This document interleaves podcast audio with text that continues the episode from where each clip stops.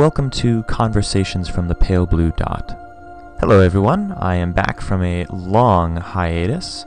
I had planned to bring Conversations from the Pale Blue Dot back on the air when my new naturalism website launched, but the website is taking longer than I had hoped, and I know Conversations from the Pale Blue Dot has a lot of fans, so I've decided to start podcasting again without waiting for the new naturalism website to be ready. I'm not sure how often I'll release new episodes at this point, but I'm back. Oh, and I should mention that I'm not writing much on commonsenseatheism.com anymore. Most of my writing appears on lesswrong.com, where I'm posting lots of pretty high quality articles that are carefully written and have all the citations to the scientific literature and so on. Also, I have a new personal website, lukeprog.com. That's L U K E P R O G.com. And that's actually the best way to see a list of all my articles on Less Wrong. Just go there and click on Writings, and you'll see all of my articles in a nice list.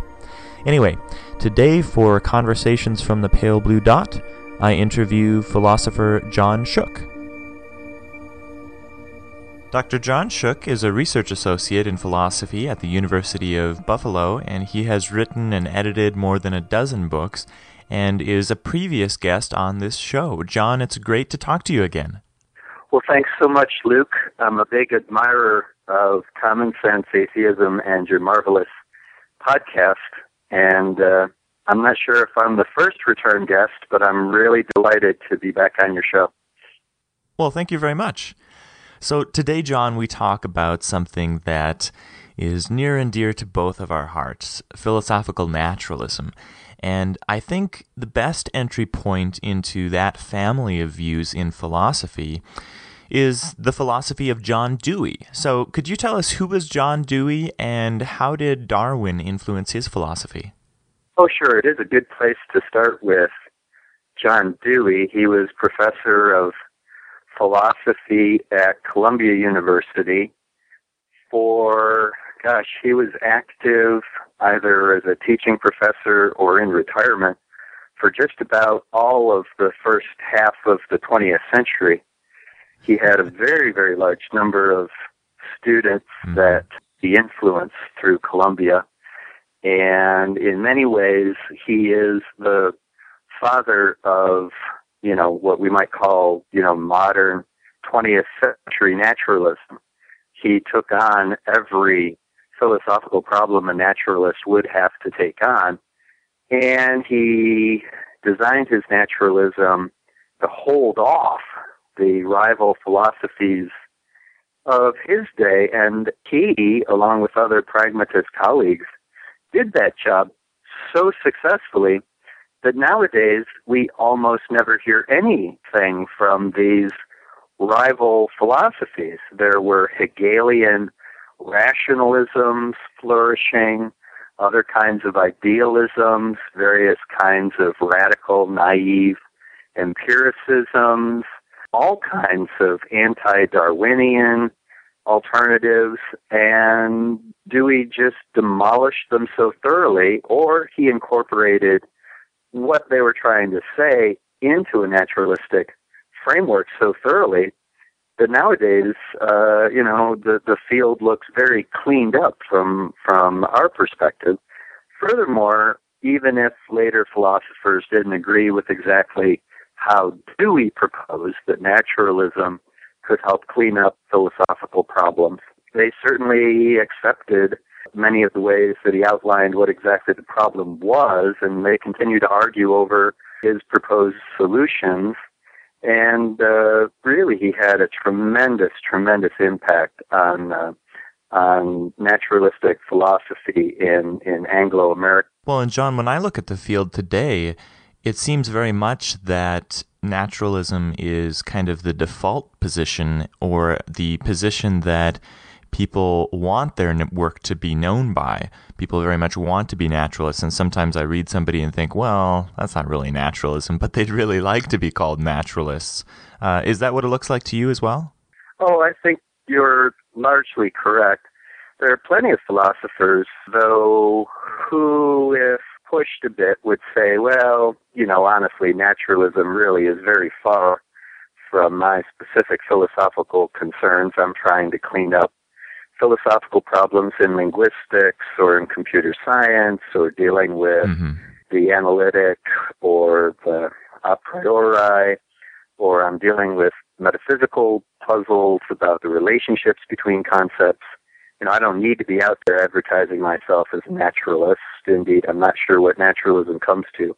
There would there would be folks who would say that if pushed a bit. But on the other hand, it's not like they deny the legitimacy of science, and it's not as if they're, you know, still holding on to some form of idealism or Cartesian dualism. So they they seem happy enough in the broad naturalistic framework. That's right.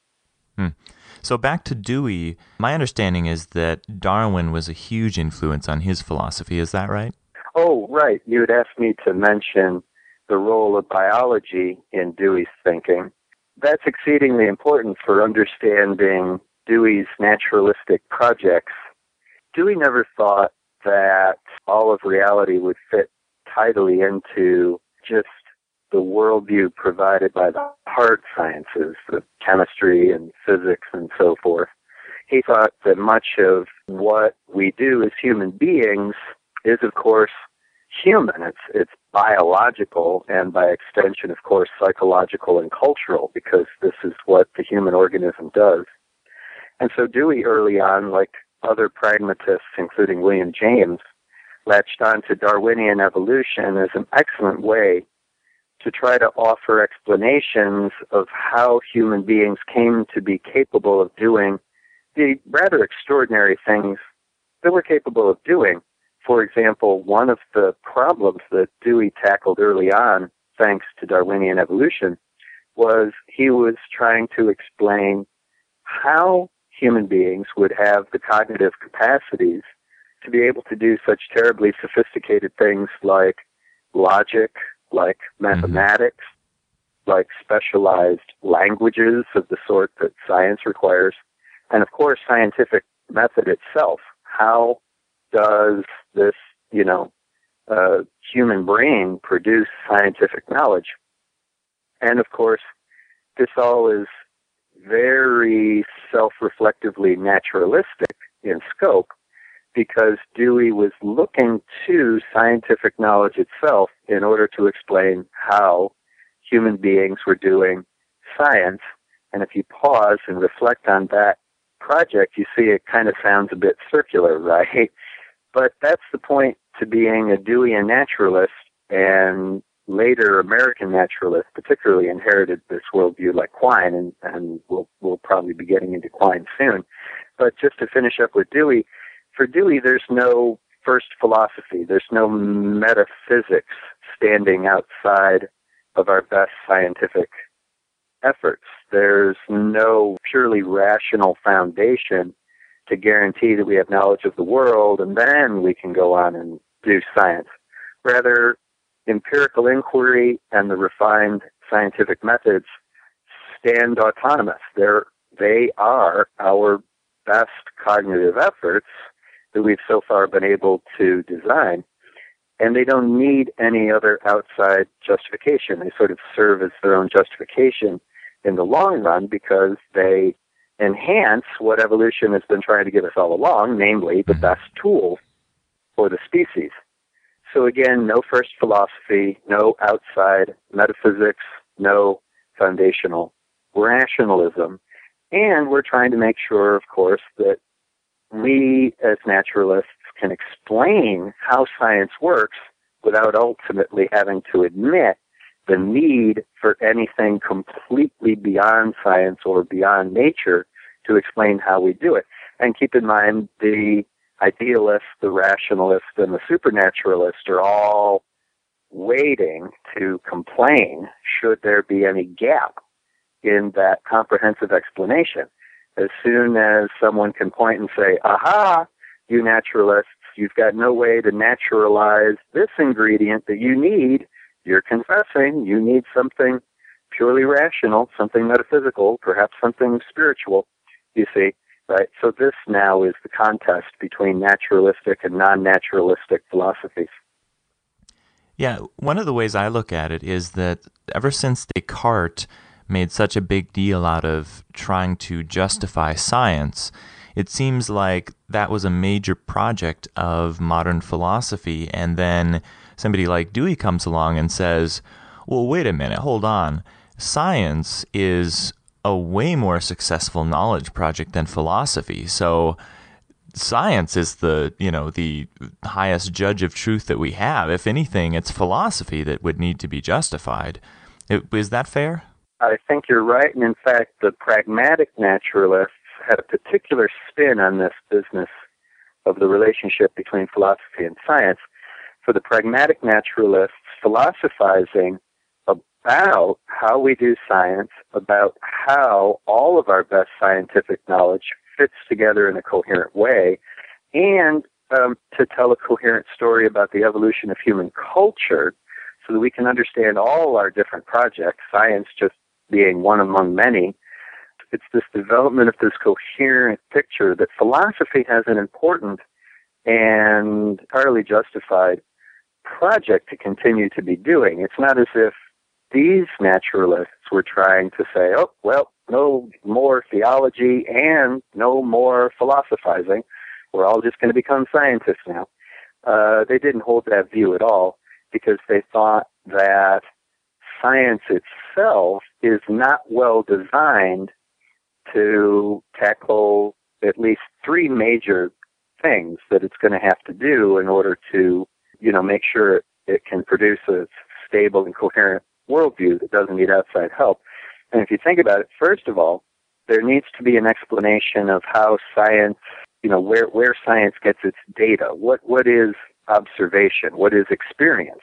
And its more refined forms, right? What is mm-hmm. consciousness? You know, where, where does science get its initial perceptual information from? What, what, what's that about? The second question is, of course, and we've alluded to it already, what is reason? What is the logic and the mathematics at the heart of science? it seems pretty clear, at least at first glance, that the technical modes of logical inference, your deduction, induction, abduction, or reasoning to an explanation, are not themselves the result of any sort of observational or laboratory experiment, right? Right?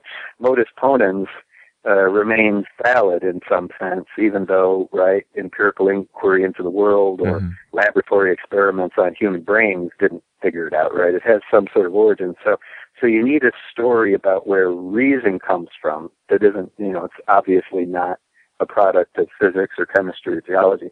And the third major thing is, and I mentioned this earlier, all of the several separate sciences have their own conceptual frameworks, have their own specific way of doing scientific method. And there's no necessary reason to suppose that they're all going to be speaking the same language, so to speak, using the same categories, using the same definitions of their scientific terms, reaching the same conclusions. The social sciences paint a very different picture of what reality is like versus quantum mechanics. So there's philosophical work to be done to ensure a coherent worldview, and that's the larger, wider project of naturalism. It shouldn't be confused, I should mention at the outset, with any sort of narrow physicalism, which is often taken to be the paradigm of naturalism, if not the definition of naturalism. Physicalism would be the straightforward view that reality only consists of what your hardcore natural sciences says exists. For example, if you take physics to be the ultimate decider of what reality is made of and what reality is doing, then physicalism then would be the view that you haven't naturalized something, you haven't fitted into the natural world until you can show that it either entirely consists of nothing but these fundamental bits of matter that physics mm-hmm. is studying, or it it can be somehow sort of explained through bridging laws. You may not be able to reduce it outright, but you may be able to show that it probably is nothing but these um, you know tiny bits of matter viewed from a larger perspective. You've right you fit it into the physicalist worldview, and that's a separate project. Dewey quite explicitly was not a narrow naturalist in that sense. He was not a physicalist. In his day, his way of putting it was, I'm a pragmatic naturalist. I'm not a materialist. Materialism being another synonym for this sort of narrow physicalism. Well, so what does it mean for John Dewey to be a naturalist but not a physicalist or a materialist? Well, sure. Let me give you an example. Take something that human beings do a great deal of. Let's say art, right? Humans produce an astonishing variety of art objects and aesthetically designed things that enrich our culture, enrich our lives. So for Dewey, it would be very important for a broad naturalist to be able to tell a coherent story about how humans are capable of doing art. And so this would involve the social sciences, the cognitive sciences. It would involve the study of how the brain processes perception, enjoys aesthetic qualities, why human beings would have preferences towards objects with aesthetic properties, how humans came to have such fancy tool capacities to allow us to make sheer objects of art with our imagination rather than just functional tools that happen to look nice. In other words, why would human beings bother to make art, appreciate art, mm-hmm. pass along art as a cultural project, right? So this is this is fitting the art object and why human beings would make art and enjoy art into the natural world so that nothing, again, dualistic or supernatural is needed to explain.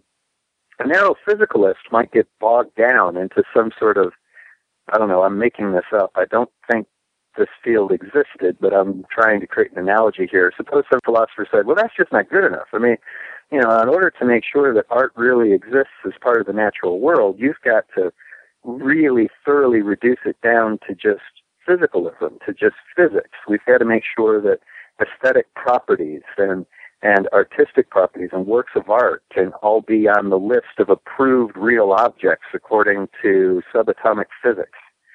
And furthermore, right, we're doing all this art. We need physicalist answers to definitions of what is art, what is aesthetic validity, what is artistic truth. We need answers to, you know, how we can evaluate art as, you know, genuinely art. And beyond that, we need answers to how human beings make realistic judgments of art, worldview. In fact, I could imagine some sort of artistic naturalist skeptic saying, well, since physics can't tell us what true objects of art are, for some reason, right? You know, it escapes the categories of quantum physics or something. Or, you know, because human beings just can't use physics to decide, um, you know, which art object is more aesthetically pleasing and which, which form of art is the true highest form of art. You know, it's impossible to see how physics could decide this. Therefore, you know, art escapes the natural categories altogether because we can't figure out what true art is or what aesthetic truthfulness is, right?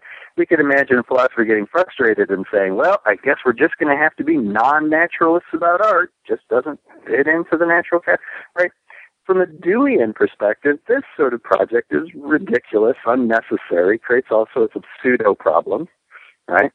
You don't try to reduce what human beings are doing down to physicalist categories and down to ways of deciding truth and reality just by one scientific field.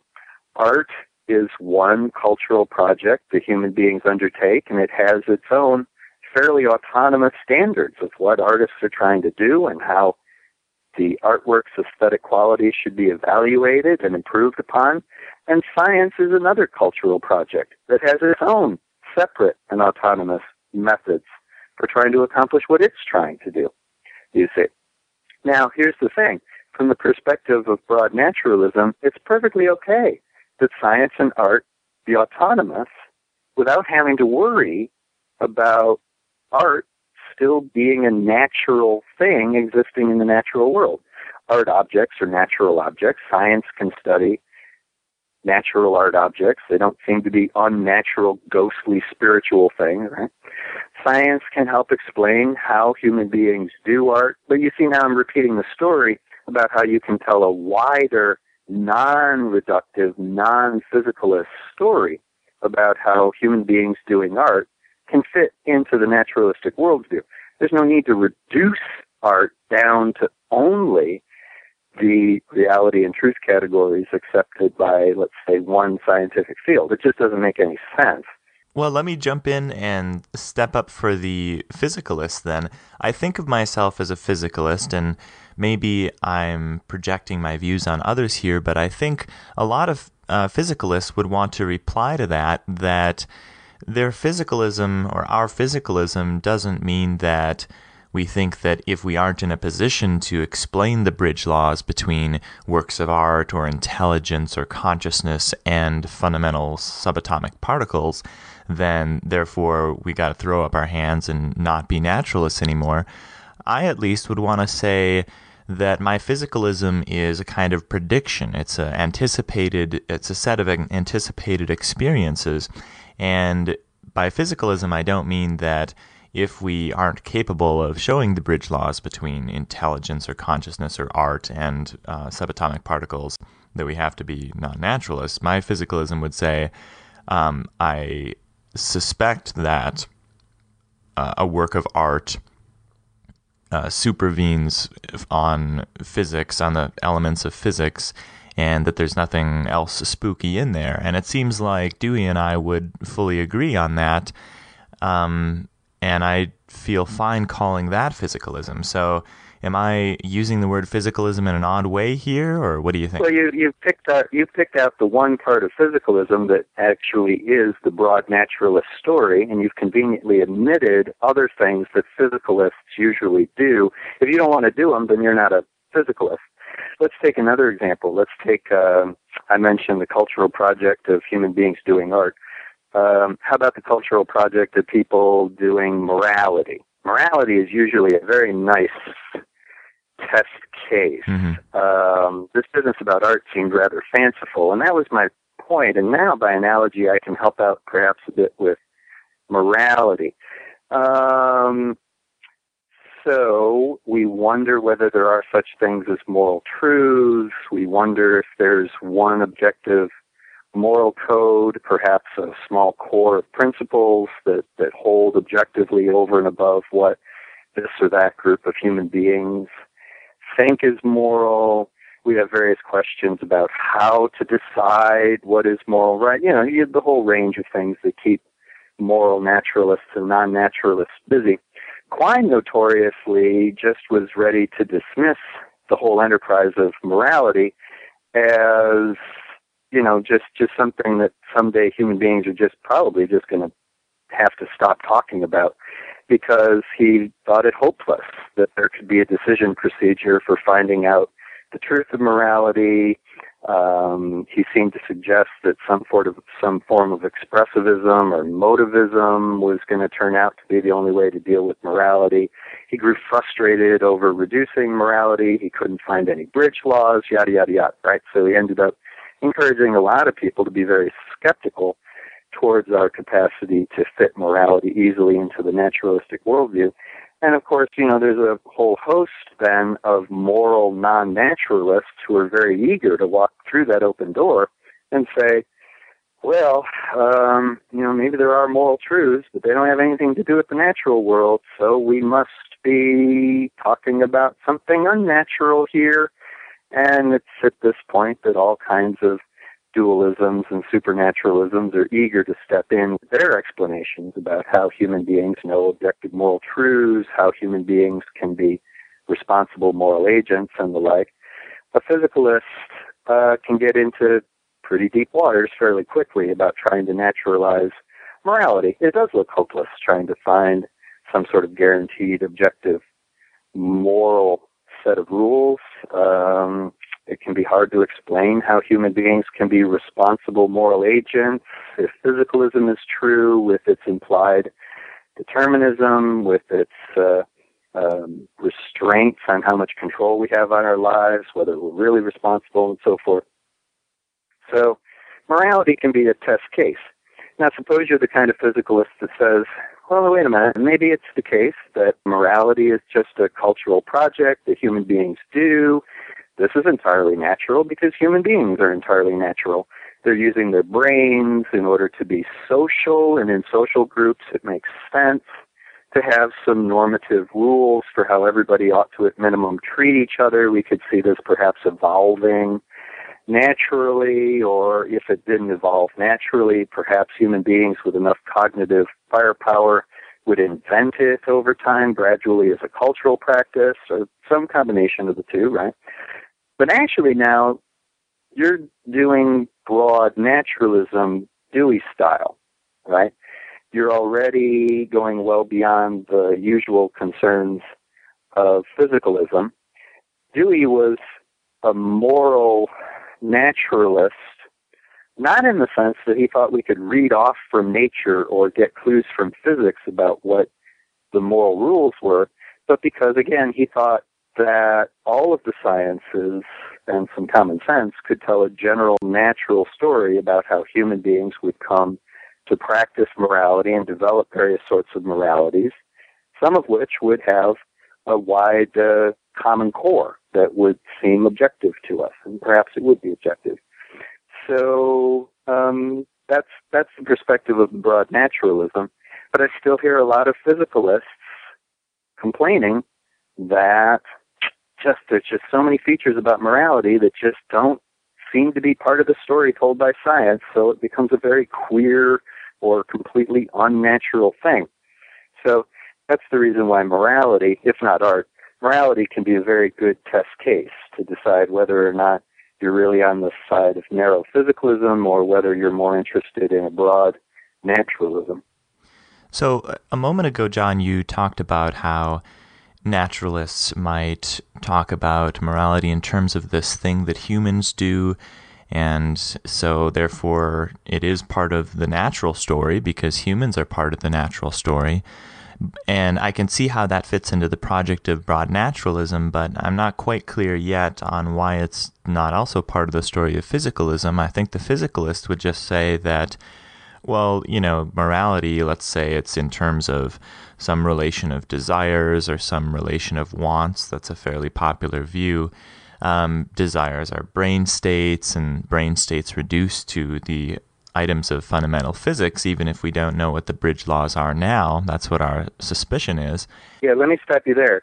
Um, for the broad naturalist, finding bridge laws is not likely, and even if a few are found, they're not terribly useful. For broad naturalist, there needn't be any bridge laws between the principles of morality and the truths of subatomic physics not you know we we may never find them. The the sciences themselves may not be reducible to each other. See the, the pragmatic naturalist is very comfortable with lots of pluralism. Perhaps it's necessary that the several sciences really never find large numbers of robust bridge laws. It just may be the case that much of human sociology for example never gets really thoroughly reduced down to just the activities of nervous tissue.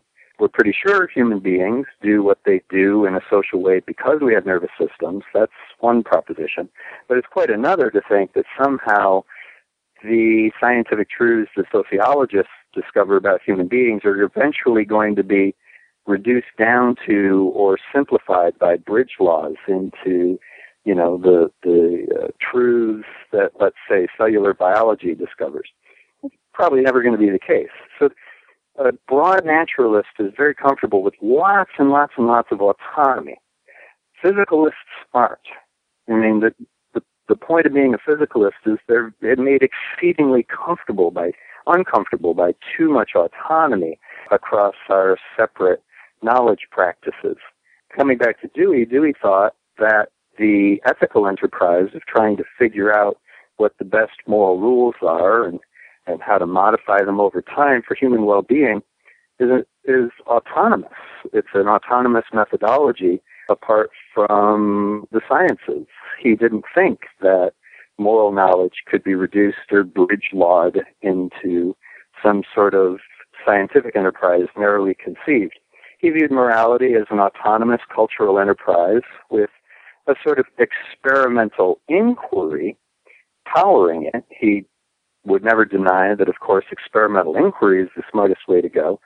To call it scientific is a bit much. Sometimes Dewey spoke of making morality more scientific, but he didn't mean, you know, send in the white lab coated people. What he rather meant was that human beings facing common moral problems should try to solve them together by tinkering and experimenting with social structures, observing the consequences, and then modifying social structures accordingly. He meant this, you know, in a, in a very broad sense. So I guess the ball really is in the physicalist's court. If the physicalist wants to say, oh, yeah, yeah, yeah, we're fine with that much autonomy, we're fine with letting the several cultural projects and the several sciences find their own truths without having to worry about really, you know, reducing them to each other. Well, that's actually the worldview of broad naturalism. But physicalism usually hardens up. Um, the genuine physicalists really need truth and reality to be decided more or less ultimately by the hard sciences or some combination thereof.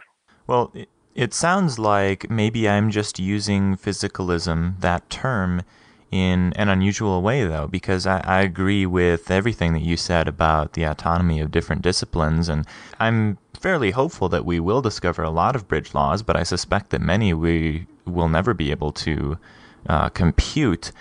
And yet, I think of physicalism as a view about ontology, and so even if we never have knowledge of how brain states reduce to quarks and leptons, I think that they probably do, even if we never have access to that complete story and can't do the calculation to uh, predict my next behavior on the basis of our observations of subatomic particles. But it sounds like you're saying that if I accept that kind of view, then I just shouldn't be calling myself a physicalist because that's not what physicalism usually means. Physicalists will argue over the definition of physicalism just like philosophers will argue over anything, but some classic test cases are, you know, do you, do you find moral language and language about being a responsible moral agent so either queer, unable to fit into the scientific worldview or so devoid of truth conditions that it's really irresponsible to think you're meaningfully talking about these things or so psychologically illimitable because eventually the grand synthesis of the life sciences and physical sciences will prove that no human being has ever really had a belief, a choice, a deliberation, right? I mean, these are classic physicalist problems. They, they really worry deeply over fitting other human projects and how we talk about them into the language of hard sciences. If you think that this is these are genuine, hardcore, first order philosophical problems, you're a physicalist. If you're a broad naturalist, you have other ways of trying to fit these cultural projects and their autonomous methodologies and truth conditions into a broadly naturalistic worldview without having to worry that one of the hard sciences is going to be doing ultimately all the heavy lifting. Is this helping at all? Yeah, absolutely. So let me ask you this then. My own views on morality are very much rooted in the philosophy of language. And so I'm going to talk a lot about how, well, if you define, you know, there are lots of different sets of definitions for moral terms out there. And so if you go with that set of definitions that includes an assumption of, say, intrinsic prescriptivity or even categoricity in moral talk, I think those are things that are not going to be reducible to anything physical. And so I'm going to say that those moral theories or sets of definitions just refer to things that don't exist. They just fail to refer. But then if you define moral terms uh, a bit differently, uh, somebody like Peter Railton is not going to depend on a notion of intrinsic prescriptivity or even categoricity. Um, same thing with, uh, say, mid 80s Philippa Foot. And the things that they're going to refer to, I think, are fully reducible to physics in their ontology, at least, even if we don't know what the bridge laws are. And so it all depends on how you define it. And I think that, you know, if you're going to define moral terms in this way with reference to these things, those aren't going to be reducible to physics. That's going to have to turn out to be some kind of non naturalism. Um, but if you define moral terms in terms of you know, desires and certain types of relations between desires or certain types of relations between uh, different social structures or something like that, I think those are all in their ontology going to be reducible to physics. The Deweyan broad naturalist found most of that either unintelligible, uninteresting, or pseudo problems, to be blunt. Again, this business of trying to reduce, to reduce, to reduce, to fit into a worldview authorized by one of the sciences and the realities that it's discovered. That's not the broad naturalist project. That's viewed as a dead end.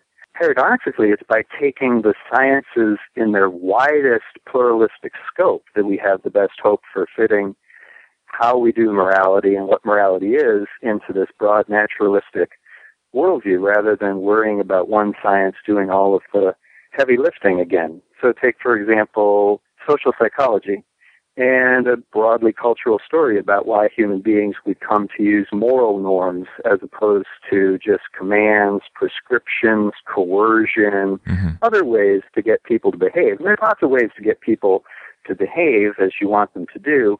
Some of them are just simply commands or coercive threats or enticements, uh, operant conditioning. Some of them, on the other hand, involve the internalization of moral norms, and mm-hmm. psychology and the brain sciences are telling a clearer story about how that happens during indoctrination in youth.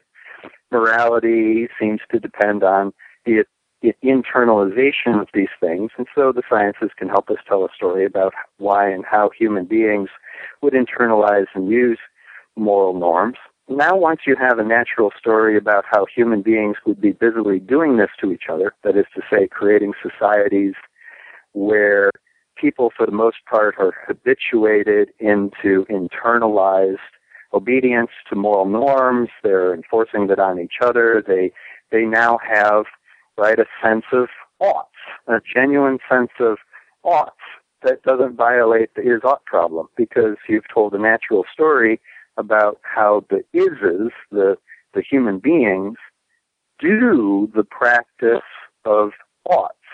You're not reducing the oughts to is. You're not figuring out that the truths of the oughts reduce to the truths of the ises. You're not reducing the validity of moral rules to the operations of neurons, much less subatomic particles.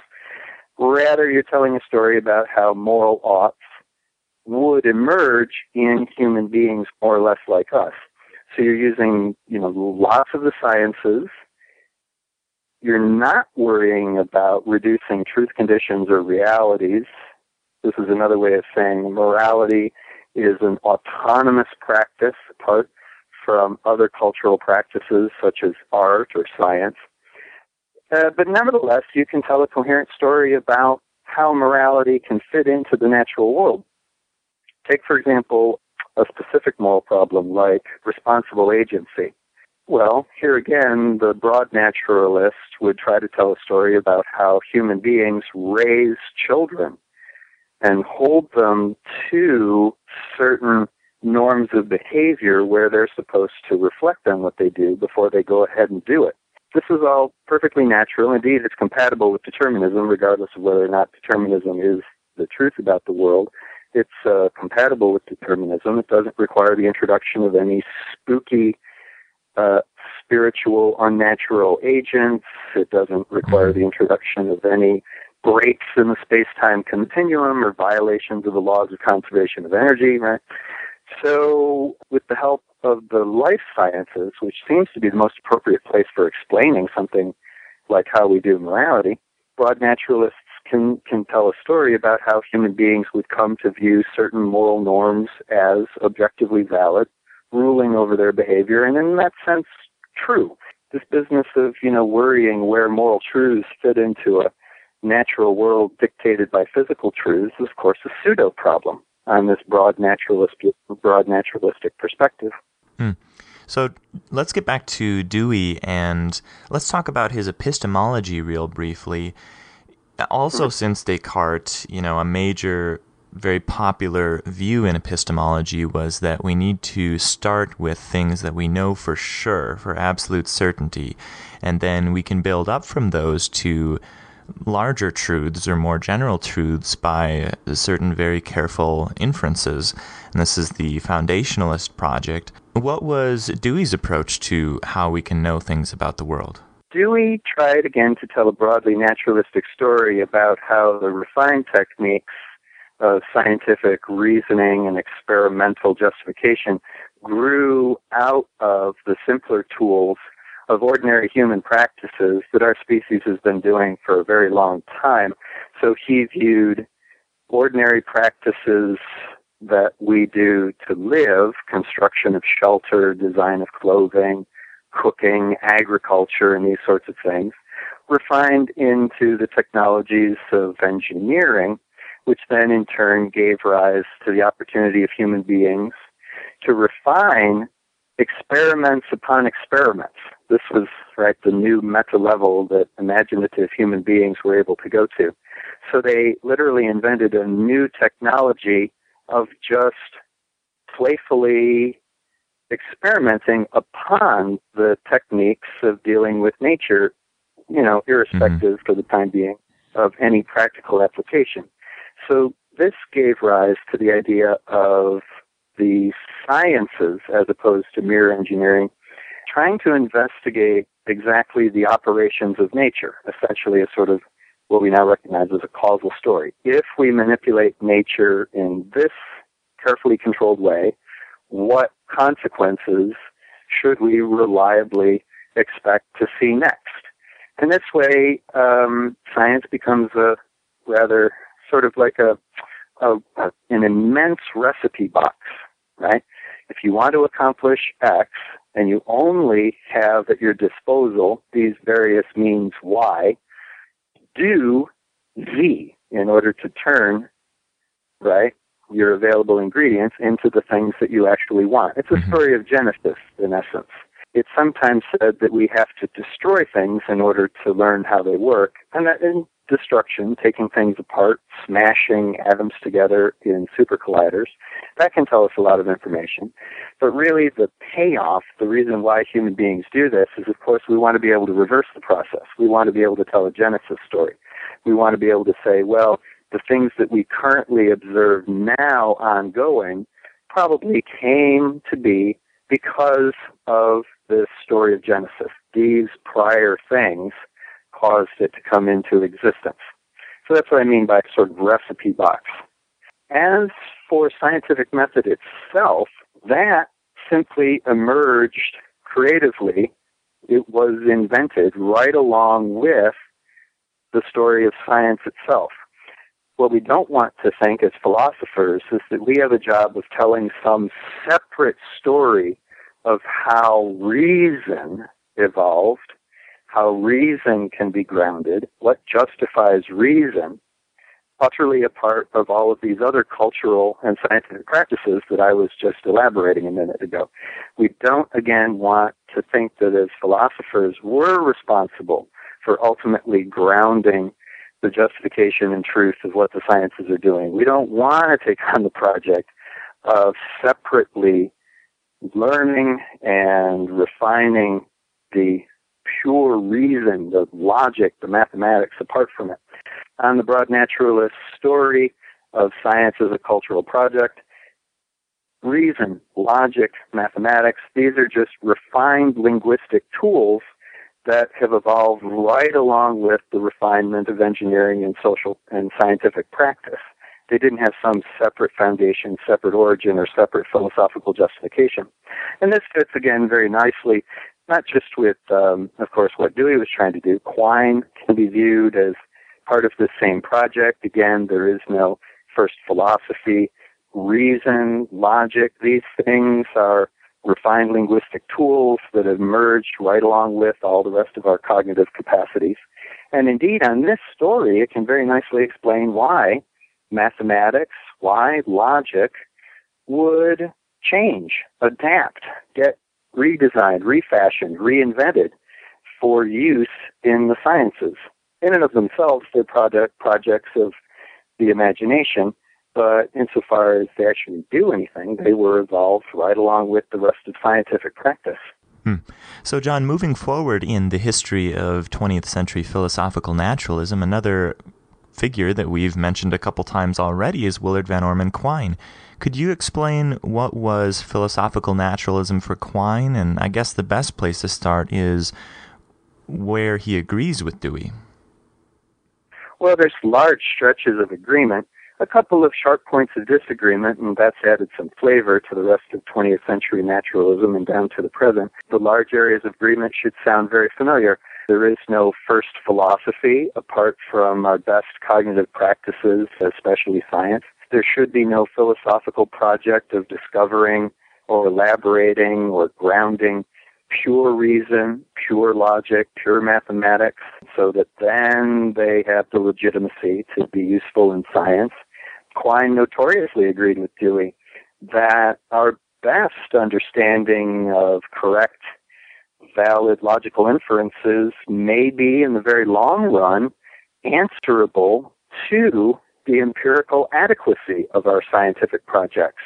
So both Dewey and Quine were in the project of eroding away the aloofness of the analytic, of the a priori, of, of such a thing as pure reason, and instead incorporating it into how science does its work, how mm-hmm. human beings use these things, and hence, uh, in the broad sense, naturalizing them. Now, they had different specific recipes for how to do the rest of the work in naturalizing epistemology.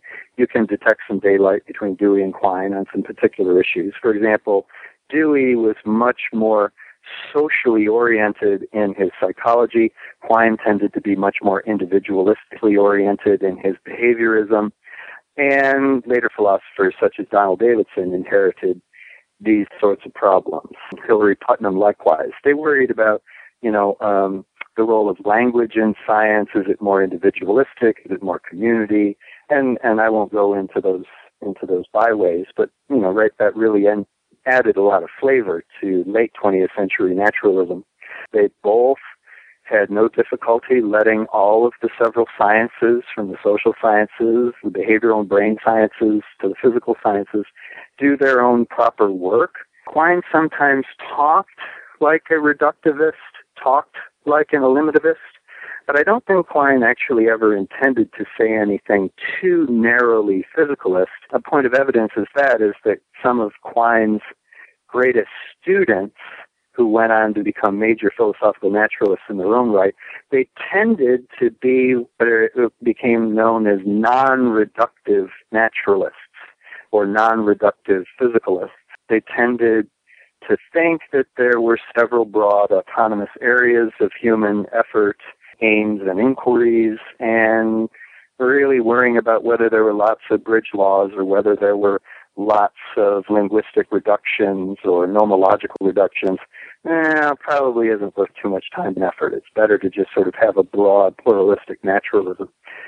So Quine, I think, lent much of the flavor to later non-reductive naturalism. And then, what are some of those sharp disagreements that you talked about between a Deweyan naturalist and a Quinean naturalist, or at least between Dewey and Quine themselves? We probably shouldn't go into too much philosophy of language, but this business of naturalizing epistemology might illustrate where they disagree. Quine was powerfully influenced by behaviorism, but behaviorism in the social sciences right around World War II and after had a strongly individualistic flavor. That is to say, if we want to understand how an individual does something, you study that individual's behavioral interactions with the environment, but you just study that lone individual's interactions with the environment. In other words, you enormously simplify your problem if you keep all other human beings away from contact mm-hmm. with the human being under study. Well, you know, this makes sense when you're studying lab rats, perhaps, rats not being the most social of creatures, uh, certainly not anywhere near social as humans. But humans are intensely social. for Dewey, all psychology is social, all epistemology is social. Quine didn't talk that way. Quine talked about how scientists, cognitive sciences, behavioral sciences would eventually tell a story about how the environment produces sensory impacts upon the lone organic individual, arousing the nervous system to try to process this information in an adequate way to produce some sort of adequate response to the environment. Now, at least this picture is far more intelligible than old empiricisms. Indeed, human knowledge is all about adequate cognitive response to what is going on in the environment. That's a pragmatist view, and indeed Quine in that broad sense was a pragmatist. The problem, though, from the broad naturalist perspective is you're omitting the sociality of human beings, which becomes very important for higher cognitive faculties. And you're you're you're sort of you're you're forgetting that really for anything really truly worthy the name of human knowledge, you're forgetting the fact that really it's it's social groups that produce knowledge. A lone human being is highly unlikely to produce anything like uh, reliable knowledge of the environment for the very simple reason that we're a species not really equipped to, to sort of do that thing on our own. Babies are intensely socialized in how to monitor and take stock of their environment, what's relevant, What's isn't? what's worth playing with, what's not worth playing with children are very quickly indoctrinated and incorporated into group community projects of knowledge acquisition and knowledge use. So again, these these higher technologies of human cognition are thoroughly social in nature. Human beings literally have to, through societies, learn how to be individuals. The, you know, the, the category of being an individual is a social category. So, uh, Quine isn't so good at, at reflecting these uniquely human situations, and so perhaps his naturalization of epistemology is distorted or perhaps a bit dead end in various ways, where a social psychologist, uh, a cognitive scientist who takes seriously the way that we learn in groups best would probably have more success accounting for some of our um, more sophisticated cognitive abilities at gaining knowledge of the external world. Now, Quine is also very famous for his holism in epistemology. Oh, yes. What do you think might be some differences between Dewey and Quine when we get very specific like that about their epistemologies? Very little daylight between the two. Um, Dewey, in his own way, was a thoroughgoing epistemological holist. Dewey believed that theory and practice are thoroughly entwined. Dewey believed that theory and observation are thoroughly entwined. Now, John, you have a page called Naturalism and Science at, what is it, naturalisms.org? Yes. Um, the fine website, naturalism with no S on the end dot org. That's a that's a terrific website. So, but it was already taken the, the domain name. So um, I put up a much smaller and less ambitious website called Naturalisms with an S dot org. It's where a bit of what we've discussed could be found, um, but really it's sort of preparatory to a book that I'm writing about broad naturalism um, and pragmatic naturalism in particular. Yeah, and on that website, you have a wonderful page where you offer a fairly systematic uh, taxonomy of different naturalistic views. And if that's what your book is is about, I'm very excited to hear that you're writing that. Um, so that I can read it one day. But so in philosophy, there are these many different types of naturalism, and naturalists argue amongst each other. Uh, could you explain, you know, in addition to Deweyan naturalism and Quinean naturalism, what are some of the other varieties of naturalism that are out there today? Okay. Well, for the benefit of our listeners, so far we've talked about Quinean non reductive naturalism. The Quinean non-reductive naturalism displays a great deal of skepticism towards things like objective moral truth. It probably should be called non-reductive physicalism, perhaps, if that's not a contradiction in terms. But the basic idea is that really, in the end, in the long term of scientific investigation, the physical sciences really are going to be the ones deciding what the furniture of the world consists of in, in some sort of basic sense. But while the physical sciences are, are, helpfully supplying explanations, it's one thing to supply an explanation for something. It's quite another to reduce that thing down to the terminology, categories, and laws of the science. Let me, let me give you an example. Take, uh, oh, another, you know, easy problem that philosophers deal with once in a while, consciousness. Well, I'm being ironic, of course. Consciousness is one of the hard problems. How can consciousness be naturalized? Well, the reductive physicalist, let's say the eliminativist or uh, of that stripe, they're not happy with consciousness unless they can take everything about consciousness and redescribe it in terms of the activities of the real things that the physical science authorizes. Mm-hmm. And anything about consciousness that can't be ontologically reduced in that way must somehow be literally illusion. It, it has to be some sort of mass hallucination or some segment of bad grammar if you're a Wittgensteinian, right? You, you just simply need to stop talking about it. Take, for example, oh, I don't know, the people speak of the qualia of consciousness, the raw qualities, the, the colors, say, or tones of perceptual experience. If in the end it just doesn't look like these things can fit into, you know, descriptions of neuron activity at the chemical or physical level, right? Then they just they aren't real. You think you're seeing them, but you're not. There, there's literally no there there for the reductive physicalist. Now, the non-reductive physicalist says, no, no, no, no, that's too high a standard to set for naturalism. Rather, the idea is, can the several sciences, especially the physical sciences, help tell a sort of functional story about what consciousness does? Mm. Do they turn consciousness into a verb, into an activity, things that biological organisms do? And it turns out that there's many, many, many functional equivalents, parallels, correspondences almost between um, higher order cognitive thinking that we do and the activities of the nervous system. Let, let me rattle off a few stunning examples. Um, all thought happens in time as a connected process, rolling on, absorbing the new and gradually fading out the old. But that's actually a fair description of neuron activity as studied by brain sciences. All brain processes occur in time.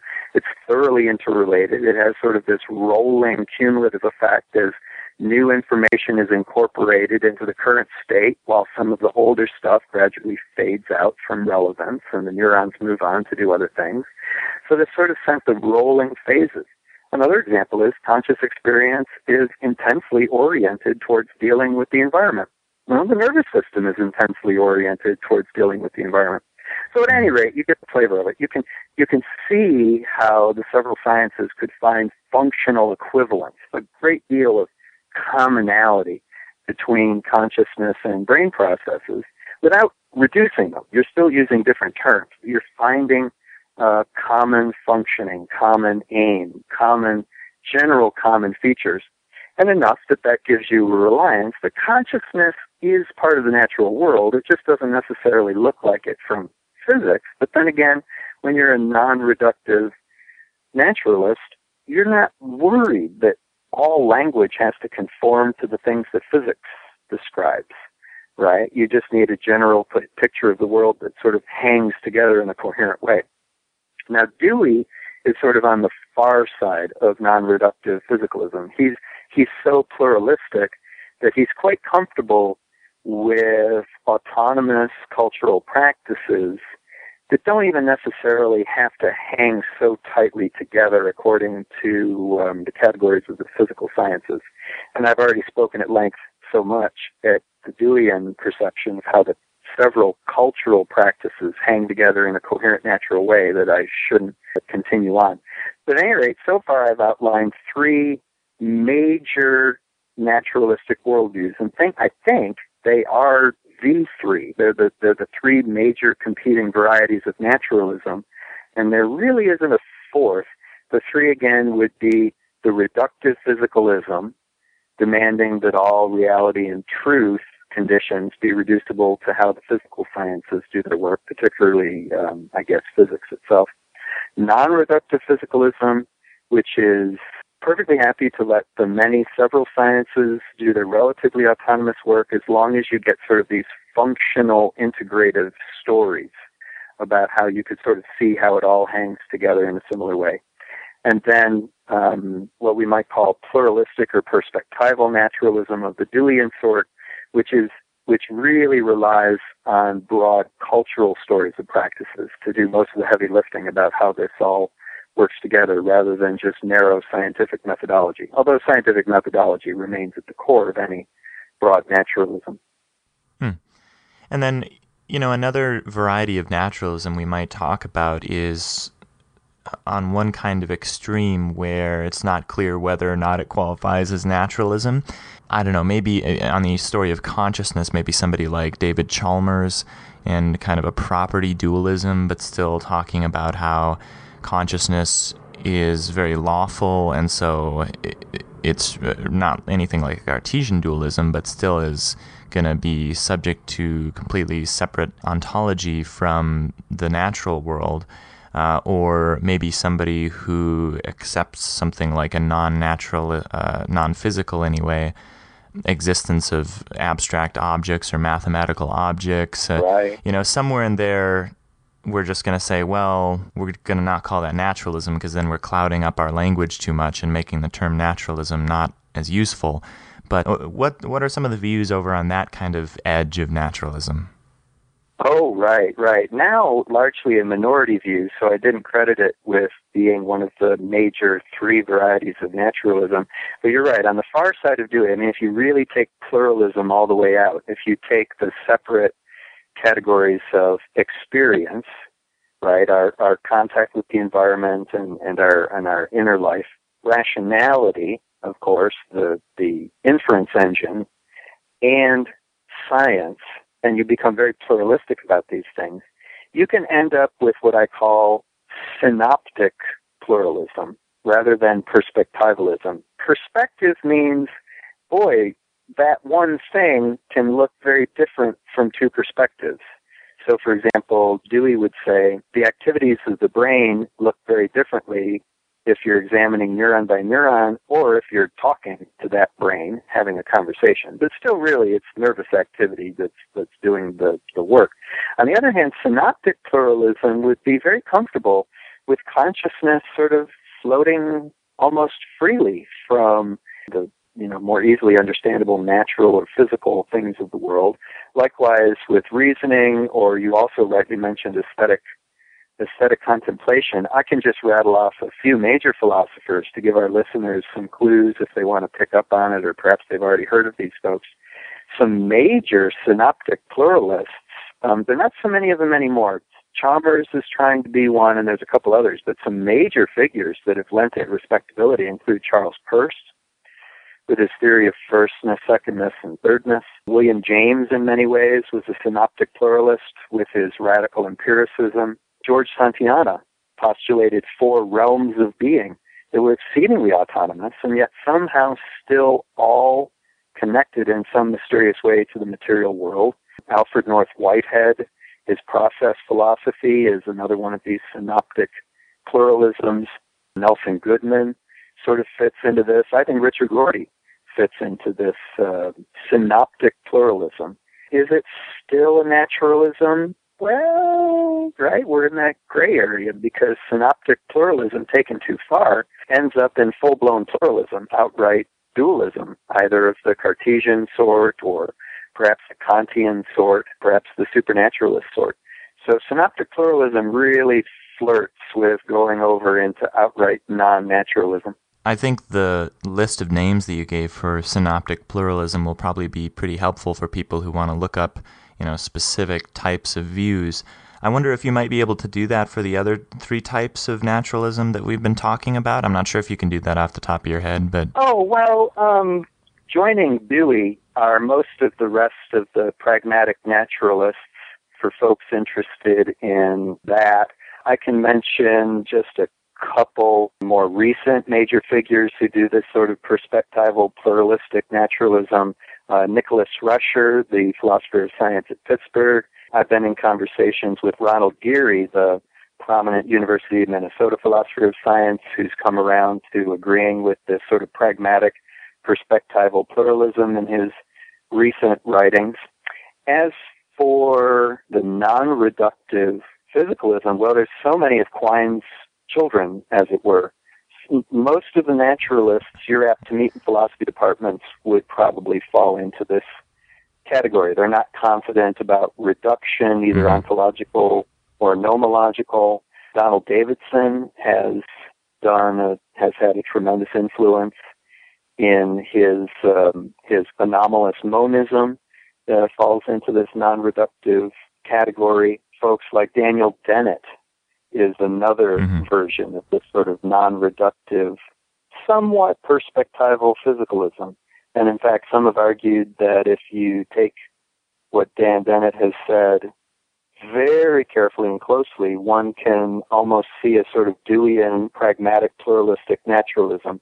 And let's see, for the reductive physicalists, well, the, the Churchlands speak like this. Dennett is sometimes mistaken as a as a hard reductive mm-hmm. physicalist, but I think in his better moments he really doesn't intend to say those sorts of things. Ernst Nagel sometimes sounded that way. I'm thinking maybe David Papineau. Oh, sure. Mm-hmm. Andrew Melnyk. Right. Now, another figure that belongs in this conversation, but, but we can only mention him here, is Wilfrid Sellars.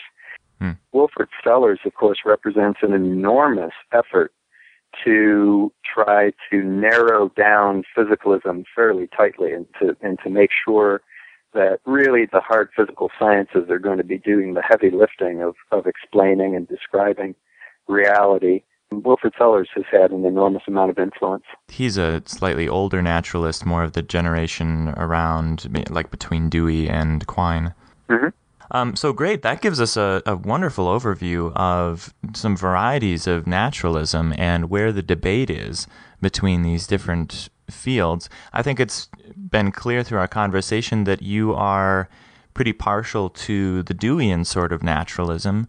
Um, do you think that's mm-hmm. because mm-hmm. the other types just have bigger problems than any problems that might be faced by the Deweyan naturalist? Oh, yeah, pr- problems, but you know, problems have a way of being solved by the sciences themselves, and any naturalist really has to let the several sciences really provide our best clues, our best warranted conclusions about, you know, what's really going on.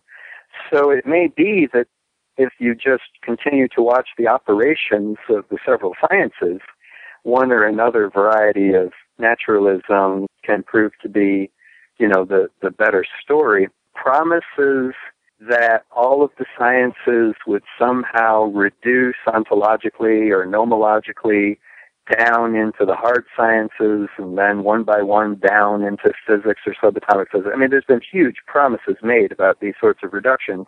Mm-hmm. And, there, and there's been no follow through, right? Notoriously, the unity of science movement is dead. The promised reductions never came, the few examples that are often trotted out are precisely that.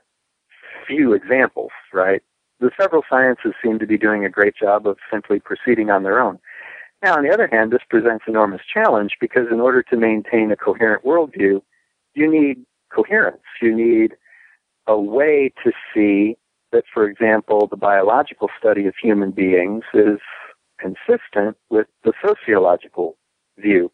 And again, this sort of production of coherence, this sort of sort of production of translation manuals to make sure that our ontologies aren't getting out of control, to make sure that scientists can still be confident that they're more or less talking about the same thing from multiple perspectives.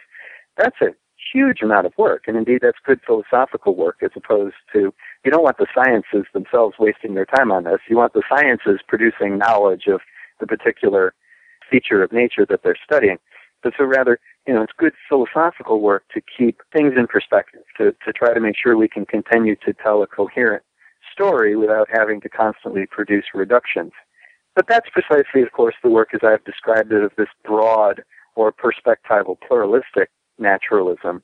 if there are going to be serious reductions of the social sciences down into the physical sciences, if categories like the teleological, if categories like human agency and human responsibility are going to be eliminated or reduced down in some deterministic fashion, then maybe they maybe they will. I you know I look forward to seeing what science is going to tell us next. But right, uh, that puts us philosophers sort of in a waiting game. We we have to wait and see how the sciences proceed. But in the meantime, it's our job to produce a, a coherent worldview. And the argument really now is not even you know, so much between between naturalists. We're we're waiting on the sciences and we're trying to be helpful. The the game really is between the naturalists and those who think that the naturalism project in a broad way is either dead or dying. And so the the big philosophical debates now you have a you have a triad. You have the the naturalist family that we've been talking about versus what I'll just sort of call the rationalists they think that there are certain things that humans do that are so heavily dependent on a priori truths, fundamentally grounded principles of reason. They they can't see at all how these things could be naturalized. So so these rationalists continue to talk about transcendental conditions for human understanding or a priori grounds for the possibility of logic and so forth. They're you know, these can lead to Platonisms and these sorts of things. So, so that's the rationalist family. And then, of course, there are supernaturalisms, thinkers who look to religion to try to um, explain things that they think that naturalists can't. Um, so this this triad now is bequeathed on to the 21st century. But my confidence is that really the, the serious philosophical work of advancing human knowledge and human understanding is going to be done by the family of naturalists you know, John, in the popular debate right now, the debate between naturalisms and supernaturalisms is all the rage with the recent bestsellers by the New Atheists. But to me, I often find the debate between these different varieties of naturalism a lot more interesting and productive than arguing about something that, in a way, I think is pretty trivial, like whether or not there are divine beings that are ruling the universe. I think that's kind of mm-hmm. like, you know, maybe in a few centuries that will be seen as a question like whether there are or are not fairies or, you know, it, right, I mean, right. it's like, really? That's what we're spending all of our time debating? Sure, sure, when sure. we could be deba- debating uh, more important questions like, how does science work and uh, which sciences can we trust more than others? Or you know how can we go about knowing how the world works? Or how can we understand ourselves as part of nature? Um, those seem to be more productive debates to be having. I think so. And in fact looked at it from another perspective to use a phrase i've been pushing. It is the case that family squabbles among the naturalists still nevertheless have a huge impact on the grander project of keeping rationalisms and supernaturalisms at bay. For example, a common, common supernaturalist argumentative trick is to say, well, you know, these naturalists, they promise to reduce consciousness to nothing but activities of physical particles. How ridiculous. In hmm. other words, right? They take naturalism to be just one of the cousins in the naturalist family, complain that the promised reduction isn't seemingly at hand, and therefore quickly jump to the conclusion that consciousness must be somehow spookily or spiritually unnatural. Uh-huh. Now, um, from the perspective of the cousins of naturalism, we might be saying to each other, hey, you know, we're kind of lending encouragement where we shouldn't be. Maybe we've overpromised on this business of consciousness. Maybe, you know, the right way to do naturalism isn't to overpromise what the sciences either shouldn't or couldn't ever deliver. Let's make sure that we have a naturalism that tells a reasonable, plausible story about how much the sciences are going to accomplish rather than overpromise. Because if we overpromise and fail to deliver, we know the rationalisms and the supernaturalisms are just waiting to pounce. Maybe it's just not smart to promise that the truths of reason are going to be reduced to the truths of physics, or that what um, exists in our perceptual consciousness is going to be sharply ontologically reduced to just subatomic particles, right? In, in other words, here, I think the pluralistic broad naturalist has a real big argumentative advantage over rationalisms and supernaturalisms because they're telling what they take to be an accurate story about what the sciences can deliver, what they can't, what naturalism promises, what it doesn't promise. And it really, I think, tells a very plausible story about how rationality can be naturalized without being ontologically physicalized. Broad pluralistic naturalism may, for example, do a better job of explaining the phenomenon of religion itself if we need many, many, many sciences, from the social mm-hmm. sciences to the brain sciences to the hard sciences, to explain how religion gets its grip on us, that can be a very effective tool in taking down supernaturalism. Now, John, of course, you and I have been engaging in a bit of the debate between different varieties of naturalism, but I've become very suspicious while we've been talking that maybe we aren't actually disagreeing at all, and the disagreement is a figment of language. And uh, it's really hard for me to see where you and I might actually be disagreeing on a matter of fact. well, two philosophers and maybe a couple of beers can all sorts of disagreement. Well, John, this has been a wonderful overview of some of the varieties of philosophical naturalism that are out there, and I, I very much look forward to your book on the topic. Thanks for coming back on the show. Oh, Luke, it's been a pleasure as always. I'm very pleased to have this very important discussion with you.